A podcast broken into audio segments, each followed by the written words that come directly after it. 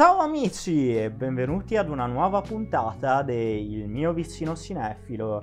Io sono Gregorio e anche in questa puntata mi eh, fa da co-host Riccardo e oggi parliamo finalmente di un film molto toscano, di un film che Riccardo voleva che mm, eh, fosse argomento di discussione del nostro podcast da troppo tempo. Oggi parliamo di Lucinio The Batman. Vabbè, io avrei detto solo The Batman, faceva più ridere. La, la, la conversione a metà no, non mi ha convinto più di tanto. Però vabbè, sì, comunque Matt Reeves ci sta dopo il successo di Pinocchio, di Garrone con, con Benigni. L'aver preso Benigni come Joker è stata una cosa molto interessante da parte sua. L'ha dovuto ridoppiare, l'ha dovuto ridoppiare Morgan Freeman, però che poverino Benigni un, pi- un spiccicaparola, però poi fa un effetto incredibile. Quel, quel moicano verde, interessante. Vuoi sapere una cosa divertentissima che ho scoperto qualche settimana fa? Eh. Uh, in Pinocchio, quello di Benigni, mm. Benigni è doppiato in inglese dall'attore che uh, nei due film di Garfield interpretava John, il padrone. Eh, non so chi cazzo sia. Se mi dicevi, se mi dicevi che, che, era doppiato da Bill Murray, visto che lì fa Garfield, scoppiavo, faceva molto ridere come cosa. No, è vero, avrebbe fatto molto ridere, però, eh, cioè, nel senso, non è un attorone. Eh, infatti non mi ricordo nemmeno come si chiama, però è stato un dettaglio che mi ha fatto straridere perché da piccolo adoravo i due film di Garfield. Ah, pensavo Pinocchio di Benigni. Ho il CD della colonna sonora, sai? Mm, di chi cazzo è la colonna sonora del Pinocchio? Di Piovani. Mio fratello, Francone. Nicola. Grandissimo. Si andava alle medie insieme, però col suo fratello Franco. Ok. Un casino. Va bene. E... Il cringiador. E volevo dire... Eh, Ceccherini invece ha fatto Spider-Man, ricordiamolo piccola gag, easter egg, questa cosa è vera, al contrario di Benigni, giochi. Comunque, mm. The Batman. Te lo aspettavi? Eh. Io lo aspettavo, ero molto hypato, da tipo 6.000 anni ormai. Sì, tutti i trailer erano bellissimi e ovviamente avevo un sacco di hype. E sono andato al day one a vederlo con alcuni amici perché assolutamente volevo goder- godermelo. Volevo senza... godermelo, dottore, volevo godermelo. No, scusa. cioè, volevo godermelo senza ehm, farmi rovinare parti salienti del film. Cioè, a me di solito non danno fastidio gli spoiler e se mi fossi beccato eh, non lo so, il finale spoilerato avrei detto vabbè c'è ste... Vabbè, io sapevo eh... che Batman moriva alla fine del film, però mi sono goduto uguale alla fine, ci sta. esatto. E, ehm, però cioè, sappiamo ormai come va con l'internet. Non è che ti ritrovi boh, lo spoiler e basta. Ti ritrovi i 25 nerd assatanati, proprio arrapati dalla visione che l'hanno già visto cinque volte in un giorno e eh, ti buttano lì senza neanche la premura di avvisarti che c'è uno spoiler in corso, momenti su momenti su momenti su momenti eh, salienti del film e quindi eh, volevo assolutamente vedermelo il prima possibile. E poi in realtà l'ho rivisto anche ieri con Jacopo. Nonché The Riddler. nel film okay. Sì, allora per tutti quanti tranquilli, tutti gli spoiler fatti finora sono inventatissimi. Uh, ovviamente vogliamo parlare di tutto il film, anche del finale, perché c'è tanto da discutere, secondo de- me. Dei tre finali, cioè tipo tre finali, uno incollati dietro l'altro. E, e quindi per, come dice Riccardo, i più deboli ci saranno dei saluti a metà puntata e per i più forti la puntata sarà più lunga e parleremo dei, uh, uh, di parti spoileranti. Di Robert Pattinson. Ah, io farei pochissime cose per pochissimi uomini famosi, ma tra quelli c'è Robert Pattinson. Allora, partiamo Ma da lui. Partiamo da non lui. lo- Per favore. Non lo... Tanto, no, no, ma tanto ci ten- di cosa cazzo ci- parla questo film ormai lo sanno tutti.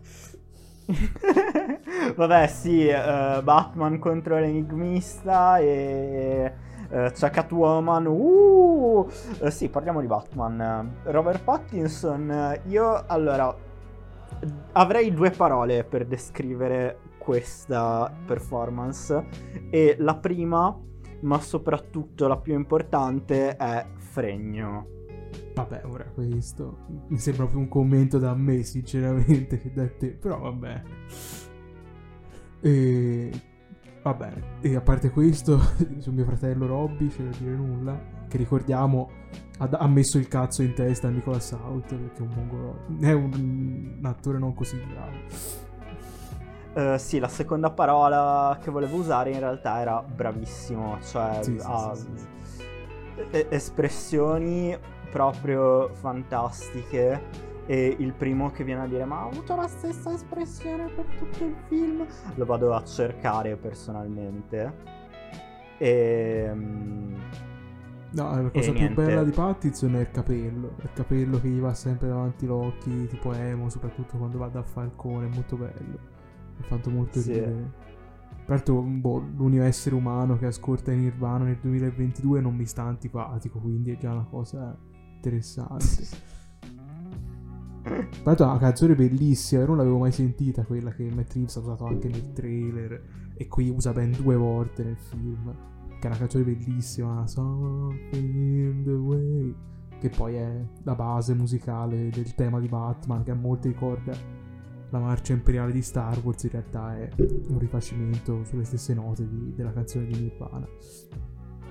no allora io ho la verità oggettiva su quel pezzo e non venitemi a cagare il cazzo quel pezzo lì è un mashup basato sì sulla canzone dei Nirvana, però tra la marcia imperiale di Star Wars, perché si sente, e Toxic di Britney Spears.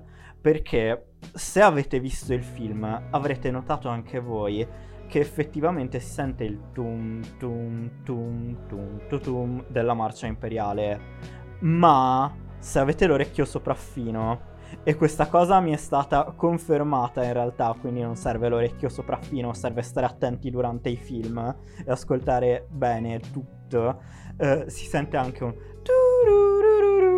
che è tipico di Toxic Ah di sì, vabbè, Spears. quando passa da appunto il tono minaccioso al tono eh, più emozionale, ecco.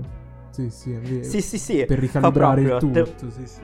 Fa proprio tum tum tum tum tu tururururu. Vabbè, Quindi, non fa proprio eh, così, però vabbè, Fa così. non proprio, non fa non parte un due secondi di pop a caso, ecco. Vabbè. Fa così. E... Vabbè, cosa c'è da dire? Che qui ah, cioè, possia- io direi faccio una sciorino un attimo le due cose che hanno detto tutti ormai su Batman, così magari vediamo cosa si può, non- si può dire di nuovo. Allora, Colin Farrell, ragazzi, irriconoscibile, assurdo, è una cosa incredibile, l'hanno truccato un sacco, è una cosa impressionante fa il pinguino. Eh, Robert Pattinson è più Batman e non Bruce Wayne perché Batman è comunque un ragazzo un po' più complicato, Bruce Wayne lo vediamo poco, bla bla bla. Eh, Zoe Kravitz non, non mi torna tanto, fa Catwoman non mi torna tanto, che la storia d'amore lì è un po' complicata, non, non ci ho capito tanto bene come cosa. Eh, Jim Gordon che fa come fa l'attore, vabbè, quello nero col baffone incredibile, impressionante. Jeffrey di movie Wright. assurdo, mio fratello assoluto. Eh, Jeffrey Wright, Jeffrey Wright, voce assurda, incredibile, bravissimo ragazzo. Gotham come la dipinge Matt Reeves è una cosa incredibile, piove sempre, una cosa assurda. Eh, Pordanovo non si capisce, recita strano, troppo forte, troppo debole. Riddler. Bene, questo l'abbiamo stabilito. Eh, cosa ti viene in mente da aggiungere a queste cose, Gregorio?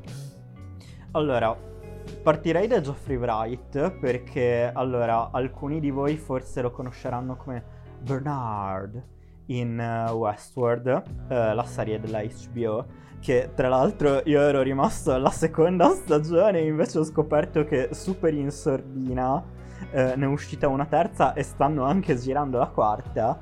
E, comunque sì, mi è, mi è, piaciuto un sacco come dicono tutti, eh, però devo ammettere che ho sentito eh, tantissimo la presenza proprio di Gordon nel film e l'ho sentita un pochino eh, troppo prepotente. Cioè io non ci ho visto il buddy movie, eh, ci ho visto proprio un... Uh, ah, James Gordon, uh, cazzo c'è, c'è, davvero tanto.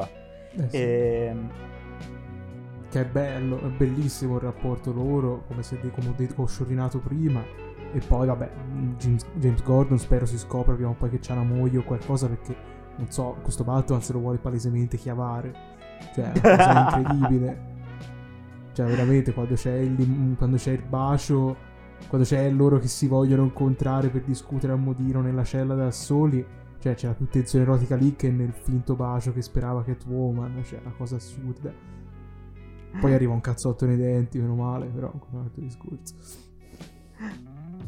Ecco, e poi nella tua scioginatura comunque ti sei dimenticato una cosa molto importante che per me è un po' il discorso che vorrei fare su questo film. Eh, perché ehm, allora io la cosa che ho sentito di più eh, ogni volta che ho sentito parlare di questo film è stato è troppo lungo, potevano segare almeno 20 minuti e il film sarebbe stato lo stesso. Allora, eh, alla mia seconda visione, io ho notato innanzitutto che il film scorreva molto più velocemente di quanto mi ricordassi. Cioè mi ricordavo una prima visione molto lenta, però poi tutte le sequenze che mi ricordavo lente dalla prima visione, nella seconda visione mi sono scivolate proprio addosso. E secondo me il film non è lento, però secondo me ha un grosso problema di pacing, perché questo qui cioè, è un film. Ma non è un film, sono due film intrecciati praticamente. Perché abbiamo. Secondo me anche, anche tre. Cioè, questo poteva eh... essere la trilogia insieme. Perché poi sì, ci, arriviamo, esatto. ci arriviamo dopo. Cioè, Batman fa un giro di rivoluzione copernicano assurdo dall'inizio alla fine. Cioè, ha fatto l'evoluzione che Nolan ci, mette, ci ha messo tre film. Esatto. E uh, secondo me ha dei problemi di pacing perché uh, tra le, i due film che ci ho individuato io, uh, cioè ce n'è uno che è palesemente più lungo dell'altro.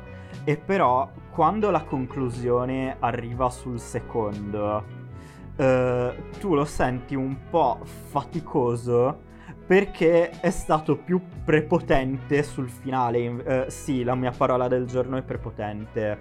Scusatemi, ho avuto Batman. problemi con i treni. E... ecco, e... Um...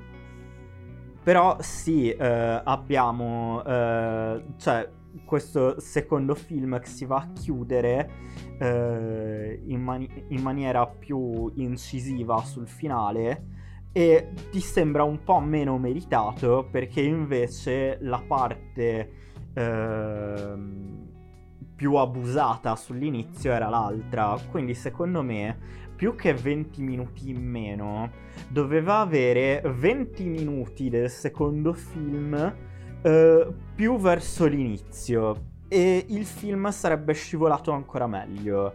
Però sì, questo The Batman per me, cioè nel senso comunque ogni minuto del film è meritato che ci sia, non è vero che tolta una scena sarebbe stata la stessa cosa, a parte una scena di cui poi parleremo nella sezione spoiler per me, ma solo quella.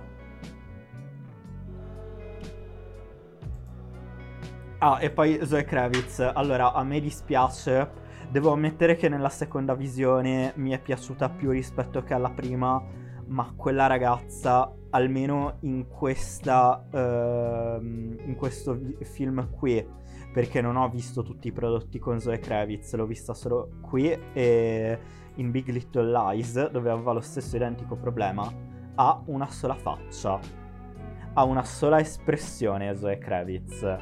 e secondo me non è il modo migliore per interpretare Selina Kyle. Vabbè, eh, io in realtà ho sentito proprio tutto il contrario, ovvero che Film, nonostante le tre ore, scorre benissimo.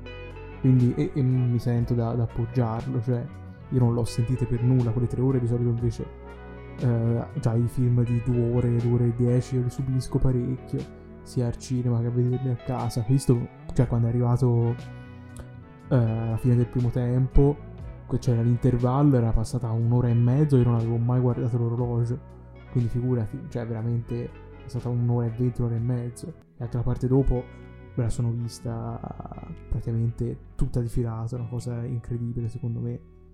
Come è riuscito, cioè per me è una cosa, è veramente magia pura come sei riuscito a fare una cosa del genere. Matt Reeves. Quindi, boh, una cosa che non capisco sinceramente, ma poi cioè, ormai tutti i film hanno queste durate titaniche, almeno questo che le usa tutte per un motivo, eh, meno, meno male. Meno male, davvero. Tra l'altro non c'ha scene dopo i titoli di coda, quindi non c'è nemmeno da aspettare 6 minuti di, di carrellate di nomi di stronzi che passano per vedere altro materiale. Ecco, tutto lì. Mm. Si vede che abbiamo un po' eh, una bubble differente di, di gente quando si parla dei film. Ah, sicuramente. Sicuramente. Mi sa che la tua è migliore. E parte tutto. Allora, parliamo di un'altra, co- di un'altra cosa del film. Vabbè, altra sciorinatura, musiche di Michael Giacchino impossibili, che già comunque aveva rilasciato una settimana prima ed erano tutte incredibili. La traccia del Reader, la traccia di Batman, la traccia di Catwoman, una cosa... Poi le fa tutte mega narrative, quindi già sentendo quelle capisci i percorsi dei personaggi appunto Batman che la, la, la colonna sonora di Batman, il, il, main theme di Batman che inizia come una marcia funebre quasi, una marcia intimidatoria e poi si evolve in qualcosa di più candido, di più emozionale, di più emotivo ed è tutto un, un lavoro al solito incredibile. E vabbè tutta la traccia cioè allora io ero super in hype dal film da quando l'hanno annunciato ora non mi ricordo più quanti anni sono eh, eh, quando c'era Matt Reeves ancora con, eh, con Ben Affleck protagonista. Prima che poi ovviamente come abbiamo visto se ne andasse per problemi di alcolismo e perché Batman gli aveva rotto il cazzo. E perché a me Matt Reeves mi piace molto è sempre molto interessante come regista perché praticamente ha sempre fatto solo film su commissione. Anche Cloverfield che l'ha lanciato l'ha scritto Drew Goddard che è un altro regista sceneggiatore interessante. Non l'ha scritto Matt Reeves. E secondo me questo Batman che è tipo la sua quinta regia eh, permette di capire che, che, autore sia che temi ricorrenti ha e cose così. E, e quindi è interessante vedere come ritorna sul tema della paura che appunto prima era in Cloverfield come oggetto, di, oggetto stesso del film, ovvero la paura di vedere un mostro mentre va in giro, che poi diventa la paura come elemento di manipolazione nei pianeta delle scimmie, la radicalizzazione politica della gente, cose così. E qui è uguale con Riddler e uguale con Batman, che sono due che vogliono usare la paura a proprio vantaggio, la paura degli altri e una manifestazione anche della propria, se vuoi. E poi c'ha ecco Matt Reeves sì, essendo uno hollywoodiano classico quindi fa le interviste solo quando deve fare l'audio commentario dei suoi film non si sa un cazzo ha 60 anni poi una cosa impossibile. È molto amico di J.J. Abrams. E c'è pal- un palese riferimento costante alla mitologia alla, alla religiosità cristiana alla sua iconografia. Non so se te l'hai visto uh, il terzo pianeta delle scimmie. No. Il terzo pianeta delle scimmie c'è Cesare, la scimmia protagonista che è Andy Serkis, eh, praticamente messo in croce. ah. Letteralmente messo in croce perché si ribella per salvare gli altri, quindi non uccidete, eh, torturate me, martoriate il mio corpo per gli altri ovviamente. Qui Batman è uguale alla fine, cioè prende tutti quei calzotti cioè c'ha l'evoluzione in cui inizia con prendo i cazzotti e due cazzotti per me stesso e finisce con prendo i cazzotti e due cazzotti per gli altri e quindi diventa in, in, in totale un una totale figura cristologica anche lui. Poi, vabbè, anche in Blood Ties, il remake eh, di Lasciami entrare, era tutto una, un costante riferimento alla, cristi- alla fede cristi- cattolica. Quindi si inizia già a vedere queste cose e come le inserisce nel contesto di Batman è, è sempre è molto molto interessante e porta avanti un discorso non banale secondo me appunto già tutto l'inizio con eh, Batman che è, che è, la vera minaccia di Gotham anche se lui si dipinge come eroe parte con quel monologo alla Rorschach di Watchmen quindi già è un'associazione a un personaggio vendicativo di, fascista proprio appunto e si nasconde nell'ombra è lui stesso l'ombra e quindi tutti si cagano addosso al solo pensiero che esista non solo i cattivi, è lì che Reeves già mi ha preso, ha detto ha capito tutto, è un genio, questo è un nuovo film vero su Batman, un nuovo film tutto suo, quando salva la prima vittima e la prima vittima ha paura di lui tanto quanto i teppisti che ha appena martoriato, ammazzato di cazzotti Batman. È una cosa, mm. una cosa incredibile secondo me. Questa idea.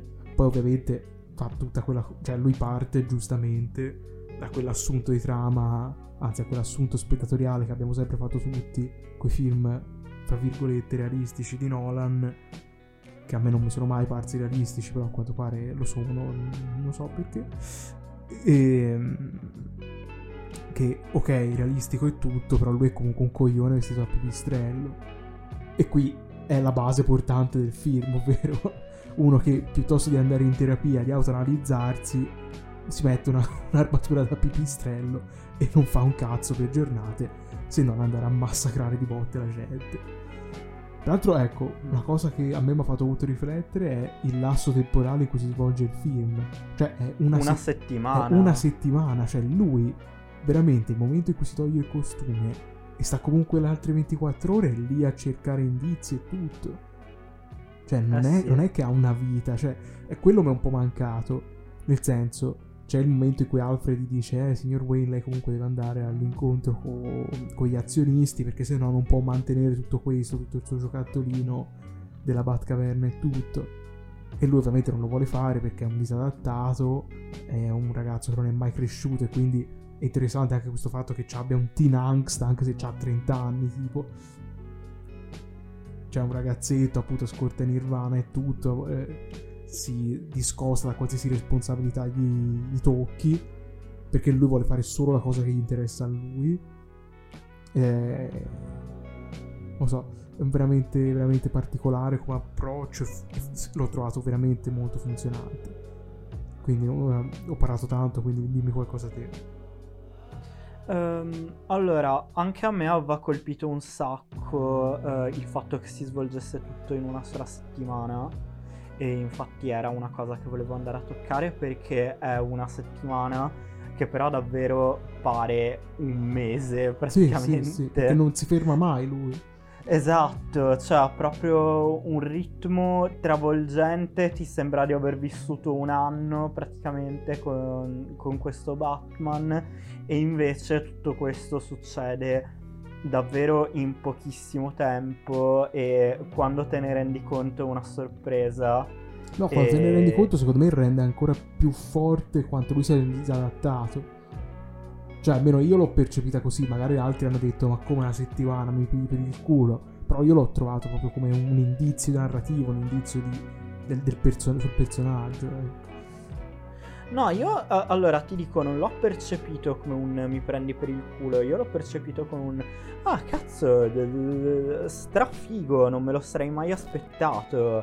Però non, cioè, non gli ho voluto dare significati più ampi. L'ho, l'ho trovato un nice uh, shock value, ecco. Mm, ci sta. Ecco, più che altro io faccio una, una, una delle prime piccole polemiche fra me e me stesso ok, questo Batman non è di sicuro il detective più intelligente sulla faccia del pianeta, cioè tante cose che abbiamo visto le risolve a culo perché qualcuno gli dice la parola giusta nel momento giusto. Però da qui a dire che sia un coglione come vedo hanno fatto tanti, cioè ce ne passa comunque. Cioè, quando arriva nella prima scena del delitto, ha risolto tutto, semplicemente guardandosi attorno mentre c'è 30 stronzi che non sanno dove mettere le mani, ecco. Se avete sentito questo, secondo me non è così vero, ecco. Cioè, si applica in determinati casi, in altri no. Cioè, palesemente una persona più sveglia del normale. Ecco. Sono completamente d'accordo con Riccardo. Chi dice che è un coglione dice una cazzata. Cioè, è un, è un Batman intelligente nel modo giusto uh, per cui serve al film. Sì. E poi ecco. non saprei cosa ti aggiungere. Cioè, alla fine è un grande racconto di formazione. Alla fine, cioè, quello è è un ragazzetto, anche se appunto ha 30 anni, ragazzetto in senso metaforico, perché appunto non si rifiuta di crescere, perché è rimasto all'età infantile in cui sono morti i suoi genitori, anche se qui non ce lo fanno vedere, perché una, cioè, ha tanti assunti di base da cui, che devi prendere, perché conosci la mitologia alla base, cosa che ormai sanno tutti di Batman. Cioè il rapporto fra lui e Gordon è un po' troppo caricato, ma perché lo dai per scontato che Gordon si fidi ciecamente di lui perché l'hai visto in altri film, diciamo. Anche il rapporto fra lui e Alfred, che è un...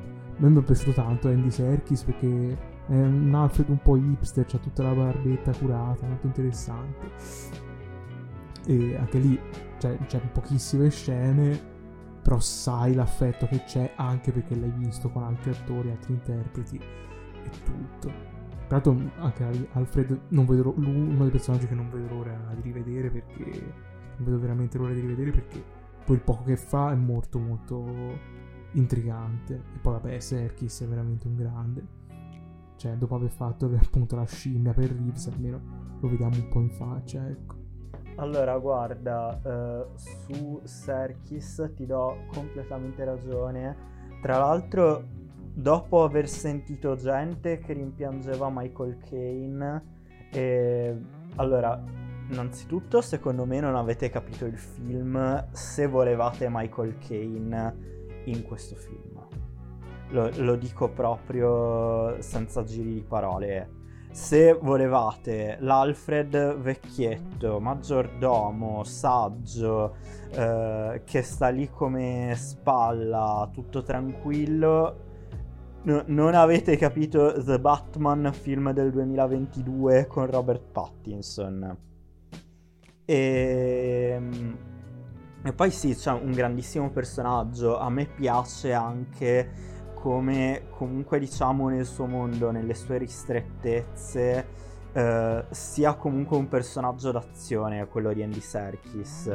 Cioè non, non, è un personaggio che arriva dalla perla di saggezza e ha chiuso tutto lì, ma anzi eh, spero che gli venga data ancora più aria, ancora più screen time nel, nel seguito, perché se lo merita tutto, è super interessante. Io parlerei un attimo della performance di Paul Dano anzi Paul Dano forse si pronuncia. Sì, credo so. sia Dano. Ecco, Paul Dano. Io l'ho amato.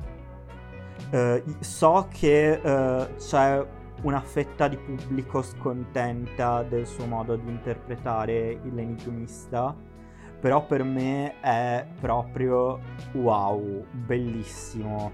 Uh, purtroppo il film l'ho visto entrambe le volte in italiano uh, perché dove l'ho visto non c'era uh, la, la, possibilità di vederlo in lingua originale, ma sono sicuro che poi anche con la sua voce, con la sua intonazione, ehm, cioè abbia dato di più rispetto Uh, come l'ho sentito in italiano, anche se voglio spezzare una lancia in favore del doppiaggio italiano. Va bene. E... Ecco, io volevo solo soltanto dire una cazzata, ovvero il fatto che Matt Reeves ha preso sicuramente Jeffrey Wright come Gordon, quindi un Gordon di colore, perché non so se l'avete visto recentemente, Matt Reeves è uguale a Gary Oldman quando faceva Jim Gordon nei film di Nolan, cioè è letteralmente identico, c'è pure il baffo.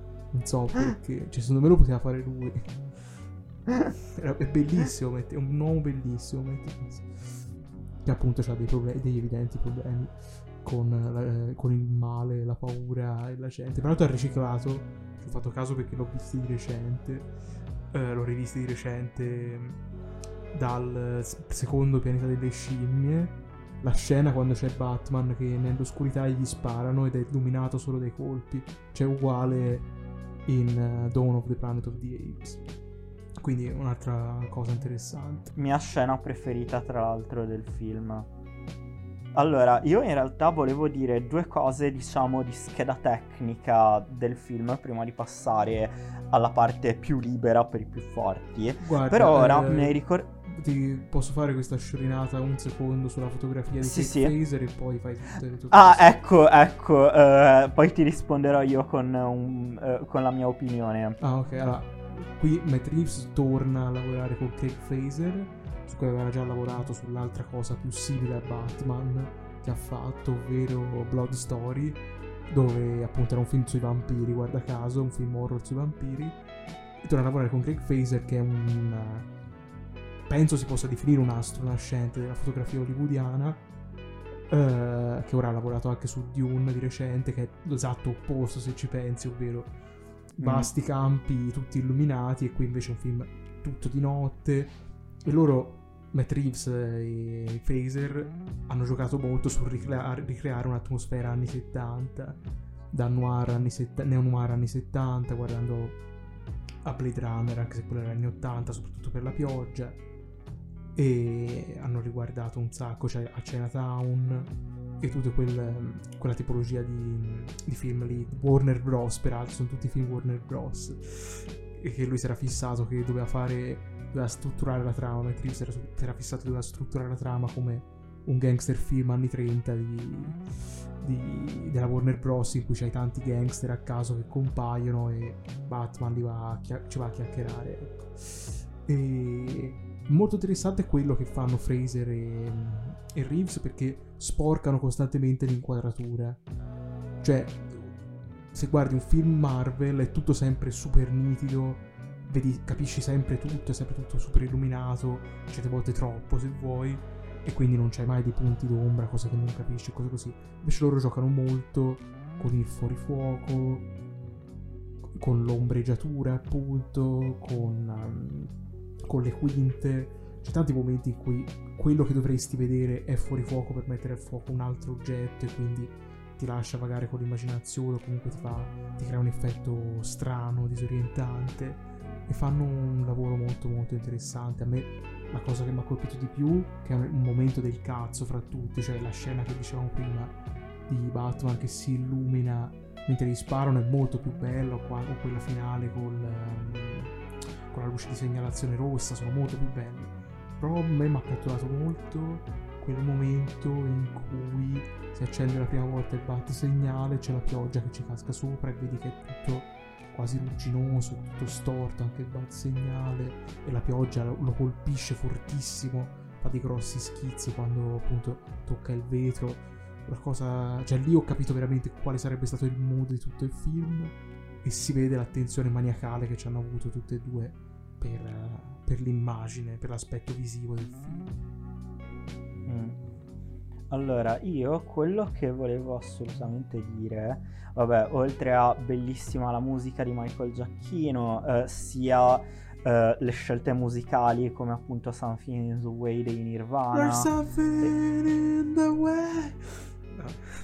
Ecco, eh, che appunto le musiche originali. Eh, quello eh, della fotografia di Fraser che volevo dire è che eh, mi è piaciuta molto in determinate scene singole molto ispirate. E eh, lì si vede il Fraser che mi era piaciuto tantissimo anche in Dune, infatti.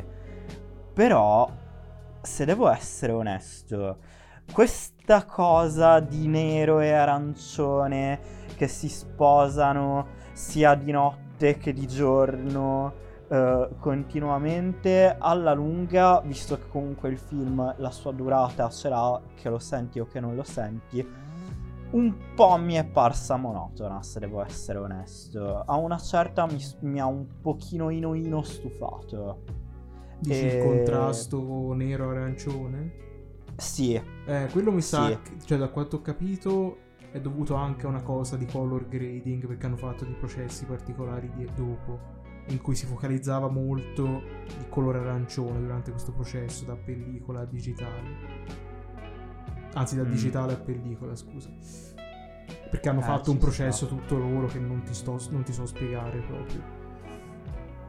Ecco. Poi, eh, eh, cioè, nel senso, kudos a eh, Jacqueline Duran che ha fatto i costumi che mi sono piaciuti tutti un sacco. Ah, ecco, io devo E- dire questa cosa, cioè, questo è il primo, cioè, a me non mi sono mai piaciuti particolarmente tanto gli altri film di Batman, tutti. Perché Batman lo trovavo sempre un, un- rincoglionito. Cioè, veramente brutti gli altri costumi, tutti. Michael Keaton, che poverino, pare un plastico. Mm, Quello di Ben Affleck, poverino, non ne parliamo nemmeno. Eh, Christian Bale, piace a tutti. Io l'ho sempre trovato orribile perché gli fa quella faccia da rincoglionito. Perché appunto c'ha la, la chiusura sotto, anche quello. Mm. E invece questo è perfetto perché uno ha un'armatura incredibile Sì. che palesemente lo, lo protegge da qualsiasi cosa. Poi, cioè, gli lascia libera il mascellone e quindi non sembra un insaccato, ecco. Ma poi anche quelli che ha fatto, eh, tutti quelli che ha fatto per Zoe Kravitz, Sì, Cioè, sì, sì, eh, ne ha esaltato la sensualità assolutamente, però, eh, cioè, avevano anche delle scelte molto precise, molto belle, cioè tutto il focus che c'è sugli stivali eh, che han- portano tutte le ragazze che lavorano dove lavora Zoe Kravitz, ma lei usa pure nei, eh, nel suo costume da Catwoman, eh, cioè molto belli, una scelta molto intelligente in generale, come quella lì che è stata per Batman, però anche stilosi, ecco, e cioè è quello che vorrei dire di tutti i costumi, infatti. Eh, secondo me tutti belli, tutti funzionali, ma tutti anche che ci stanno molto con lo stile del film. Non, ehm, eh, non è che ti saltino al- all'occhio perché sono particolarmente cartuneschi o particolarmente seriosi, cioè ci stanno nel film e ci stanno molto bene. Una candidatura alla Duran eh, ai prossimi Oscar secondo me ci starebbe tutta. Mm, Poi, vediamo. boh, io sono vedremo. dubbioso più che altro perché tutti i film che escono a inizio anno mm, di solito Mm. agli Oscar ci arrivano veramente di rado, ecco. Però sì, cioè per me dovrebbero candidare anche Pattinson per quanto mi riguarda, quindi figurati, però non, non credo succederà, o comunque succederà molto poco. E no, comunque peraltro, cioè, parte quello di Batman, sono tutti costumi normali, ecco, quindi cioè, l'unico che sembra veramente un cretino fuori posto perché hai detto questi costumi non sembrano cartuneschi o fumettosi. È perché tutti sono persone normali, tranne quello che dovrebbe andare in terapia da chissà quanti anni e non ci vuole andare, ecco. ecco.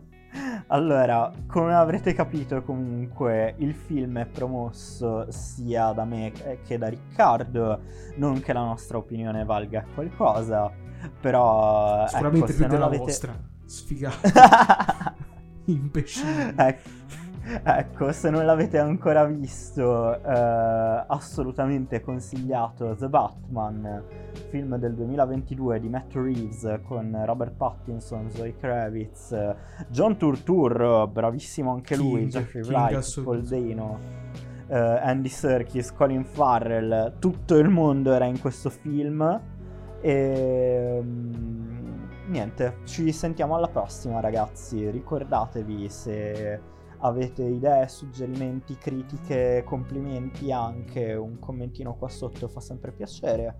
Se vi iscrivete perché ho dato un'occhiata agli insight e ultimamente le nostre visualizzazioni crescono ma non crescono gli iscritti. Raga, se, cioè, se ci ascoltate un'iscrizione sarebbe carina. E... Cliccate la campanellina, ragazzi. Eh, vi ricordo che il montaggio di questo podcast eh, non è proprio una passeggiata, quindi eh, farebbe contento il mio cuoricino di montatore. E detto ciò, alla prossima e noi rimaniamo coi più forti. Quindi spoiler tra 3, 2, 1. Joker è una merda. Madonna, Madonna. Eh, allora, per chi non l'avesse riconosciuto, alla fine del film c'è Joker interpretato da Barry Keegan che eh, si sapeva doveva comparire nel film come poliziotto. Matt Reeves in modo abbastanza intelligente, in modo che non se ne parlasse neanche troppo, ma solo il giusto, gli aveva fatto alcuni scatti finti per depistare in cui interpretava appunto un poliziotto. Poi Barry Keegan non si vede per tutto il film e c'ha una scena orrenda, no, ma proprio orrenda. Cioè, ora, tutto il rispetto per Matt Reeves, te hai definito una manovra intelligente, ma dov'è intelligente che chiami un attore che è comunque abbastanza noto, dici che è nel film e poi in tre trailer non si vede mai. Almeno fai le scene finte in cui vedi che fra poliziotti, cioè non mi puoi dire un anno che c'è e poi non, non si vede mai. Dove sarà finito? Forse è perché me lo nascondi, perché, fa, perché non fa proprio il poliziotto a caso. Ecco. Quindi, boh, lì non l'ho ben capita come manovra di marketing. Ma eh, secondo me nei trailer ci stava che non lo vedessi perché alla fine cioè, era un poliziotto a caso, non, non, sembrava dover avere chissà quale ruolo. È che te ne rendi conto su fine film, oddio ma non ho visto Barry Keegan mai nella vita e allora se vi siete già letti l'intervista saprete che doveva avere una scena ispirata a Mindhunter, serie bellissima con una delle mie crush, Jonathan Groff. Uh, uh, però uh, questa scena di The Batman è stata tagliata ed è rimasta solo quella finale in cui non si vede bene in volto. Finché non dice di essere il Joker, sembra due facce e non sto scherzando, io ero lì tipo, ah, figo, c'è due facce. E... Eh, io però voglio fare un altro piccolo rant perché, anzi, ne faccio due in uno. Io ho bisogno di capire... Io no, io ho bisogno di sapere che chi non ha capito questa scena sta ricevendo la 104 o ha comunque il sostegno dallo Stato. Come cazzo fa- non avete fatto a capire che eh, quando c'è Paul Dano viene arrestato, Batman lo va a trovare, lui inizia a fare il nome di Bruce Wayne, Bruce Wayne, e poi si capisce che in realtà non ha capito che lui è Bruce Wayne e quindi si rimette a sedere, inizia a parlare ed è più tranquillo Batman. Come avete fatto a capire che lui aveva smascherato Bruce Wayne? Cioè, dopo quella. Cioè, che senso ha per lui parlare con Batman se pensa che sia Bruce Wayne? E dirgli tutte quelle cose se pensa che sia Bruce Wayne che ha tentato di uccidere prima. Ma che cazzo di problemi ci avete? Ma uh, allora, una cosa che ho sentito a favore di questa tesi, che io non appoggio minimamente, è ma nel biglietto gli aveva scritto See you in hell.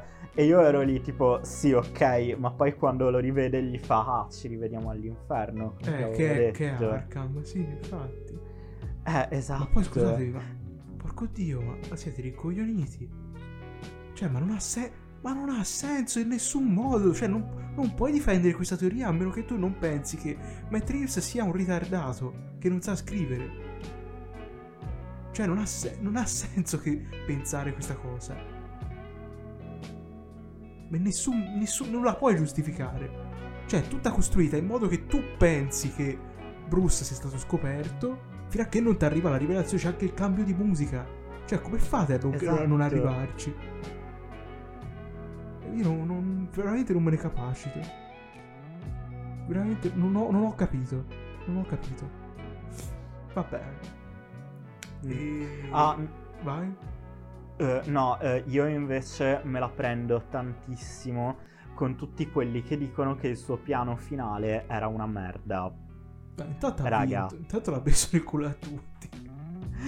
Raga, una merda dove... Cioè, letteralmente lui, quando tutti credevano che la cosa fosse finita e uh, che ormai stava ad Arkham e quindi non poteva fare più danni, aveva uh, un piano per riunire tutti i potenti e magari nella sua mente anche quel Bruce Wayne che non era riuscito ad uccidere uh, col suo piano iniziale nello stesso posto e aveva i suoi minion ad ammazzarli tutti quando si erano riuniti nello stesso posto. Era un piano geniale, l'unico problema è che credeva che Batman fosse un alleato e invece Batman non era un alleato. E non aveva capito che era Bruce Wayne. Esatto. Ricordiamo questa cosa perché a quanto pare è, è complesso come meta- da metabolizzare. No, no, è un grande piano. Cioè, fine No, non... però mi fa morire quando c'è, quando c'è sblocca il video segreto, no? Che è tipo la diretta su Twitch in cui fa grazie per le donazioni, ragazzi. Ma che cazzo. Mamma mia. Quelli un po' ca- cioè lì diventa veramente un po' macchietta se vuoi. Mentre prim- le prime cose che fa sono super inquietanti, come si muove quando attacca il sindaco, quando c'è quel video con i ratti, è una cosa assurda. Cioè è super inquietante anche la voce che c'ha. Ecco un altro rant, perché questo, quello, questo è quello che mi fa più incazzare di tutti. Questo è veramente da bastardi. Allora, porco dio, che cazzo ci avete nel cervello tutto il tempo? Cioè, io non capisco. Questa gente che vede i blockbuster più grossi del mondo. E come tutti i blockbuster, Matt Reeves, che è un regista classico di Hollywood, autore quanto si vuole, perché comunque ti ho detto prima, si vedano le sue cifre stilistiche, espressive, tutto, narrative, tematiche tutto, però comunque un regista che deve fare i mega blockbuster, quindi alcune cose sono prevedibili, alcune cose non è che sono prevedibili, succedono perché devono succedere, perché il racconto richiede quello. E, e, e la gente è impazzita perché, eh però, perché al pinguino non gli scoppia l'airbag quando quando lo cappotta con la macchina, eh? non mi torna più di tanto, amico mio. Ma, ma come? Cioè, te dove, volevi davvero l'inquadratura bellissima di pinguino riba- ribaltato nella macchina, con lui che si doveva levare l'airbag dalla faccia? Rovinare quegli frame per questa cazzatina che c'hai nel cervello te? Boh, queste, queste ancora più alte pretese di realismo, quelle però che inficiano la trama, se vuoi. Non so se mi sono spiegato. Mm. Guarda, ne approfitto. Eh, per... non so se te ne sentite altre. Eh, guarda, purtroppo ne ho sentite di cotte e di crude. Ho sentito anche per fortuna tanti elogi. Eh, la cosa che mi ha dato più fastidio, come ti avevo detto prima, era un. A me sembra un piano di merda allagare la città. Eh, solo per uccidere una persona, raga, non, cioè nel senso dovete entrare nel film per capirlo e poi criticarlo. Se dovete guardare tutto con un'ottica, con delle lenti fatte di honest traders e queste altre Cinema qui,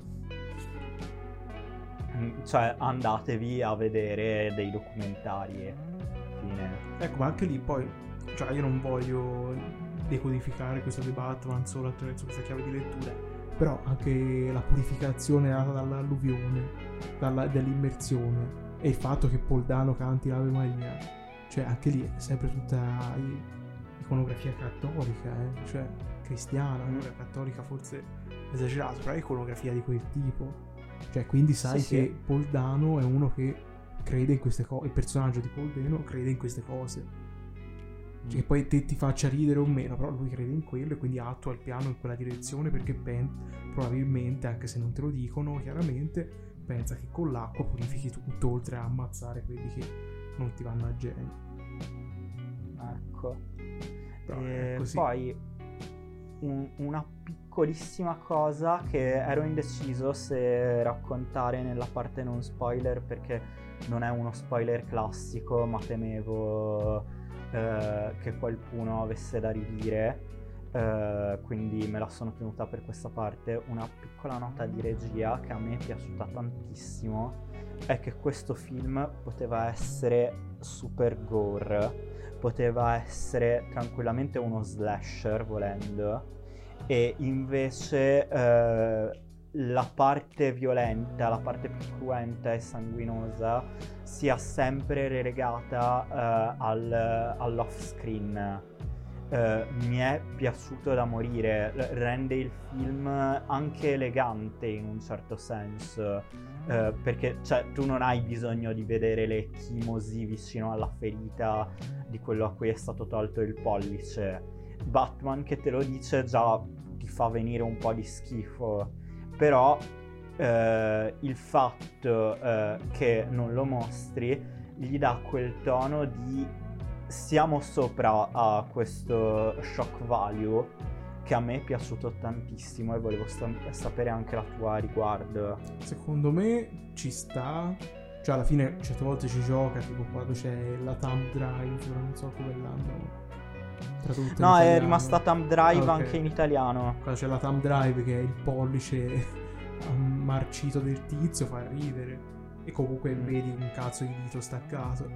In alcune parti secondo me un po' si perde, tipo il fatto che non ti facciano mai vedere eh, l'ispettore mangiato dai ratti. Cioè anche quando vanno a trovarlo all'obitorio vedi che lo guardano, ma anche la reazione loro non sembra particolarmente schifata. Cioè sono più incazzati che altri, quindi un, cioè, due fotogrammi che ti facesse vedere come l'ha conciato, secondo me sarebbe stato efficaci, ecco, quindi in alcune parti l'ho trovato un po' mancante, manchevole su quegli aspetti, quindi un po' quello il discorso. Peraltro, ecco, questo magari lo, l'avrei dovuto dire prima, però c'è una cosa che mi è venuta in mente ora che è molto molto interessante riguardo all'approccio di Matt Reeves sempre al personaggio ovvero che questo Batman cambia opinione ogni 10 secondi.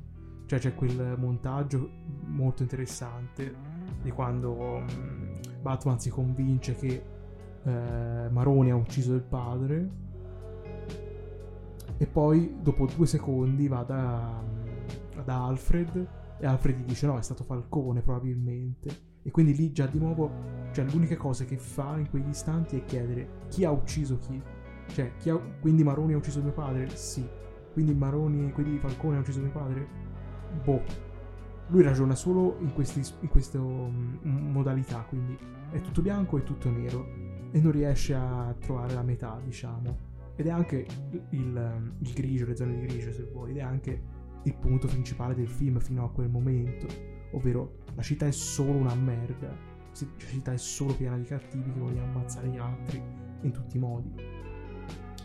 E poi da lì in poi invece arriva la polizia non corrotta, arrivano le zone di grigio, arriva la luce, tant'è che poi Batman stesso diventa simbolo di speranza perché vede il suo messaggio che è stato eh, svalutato, è stato mal interpretato dall'enigmista e altri e quindi smette di essere vendetta e decide di diventare speranza se vuoi. Quindi questo approccio alle zone di grigio è quella cosa che mi fa sperare un po' di più nel sequel, che sappia un po' eh, giocarci nel sequel, soprattutto se poi ci mette uno come Harvey Dent che è eh, over due facce, ovvero che è uno di quelli che ragiona sempre su questo, già nel Cavaliere Oscuro lo faceva.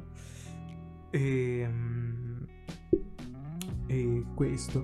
Tra l'altro questa cosa ha fatto venire in mente un'altra cosa geniale che fa Matt Reeves all'inizio del film, proprio la prima parte, quando c'è il povero enigmista che spia uh, il sindaco, fa quella cosa incredibile che è ricreare la scena de- dell'omicidio dei coniugi Wayne con un, altri due, altre due persone e un altro bambino mm. con cui Batman si identifica subito. E quindi non ti ha sì. raccontato la stessa storia, ma ti ha raccontato la stessa storia amplificandone gli effetti. Che è una mm. cosa mm. veramente che io lì non l'ho capita subito. Ci è voluto un po' per arrivarci. Però ho detto, wow, veramente un, un genio. Cioè, quando. Cioè, Matt Reeves è l'uomo blockbuster. Cioè, fa, secondo me non ha mai fatto un capolavoro per ora. Però è uno di quelli che la media è sempre buona e quindi lo dovresti sempre chiamare per fare questo tipo di cose perché si vede che ne gode di fare il suo film con i suoi temi e tutto e in più renderlo il più affascinante per il pubblico possibile, ecco. E secondo me quando tocca la materia giusta è veramente forte e per ora non ha mai toccato quella sbagliata, ecco.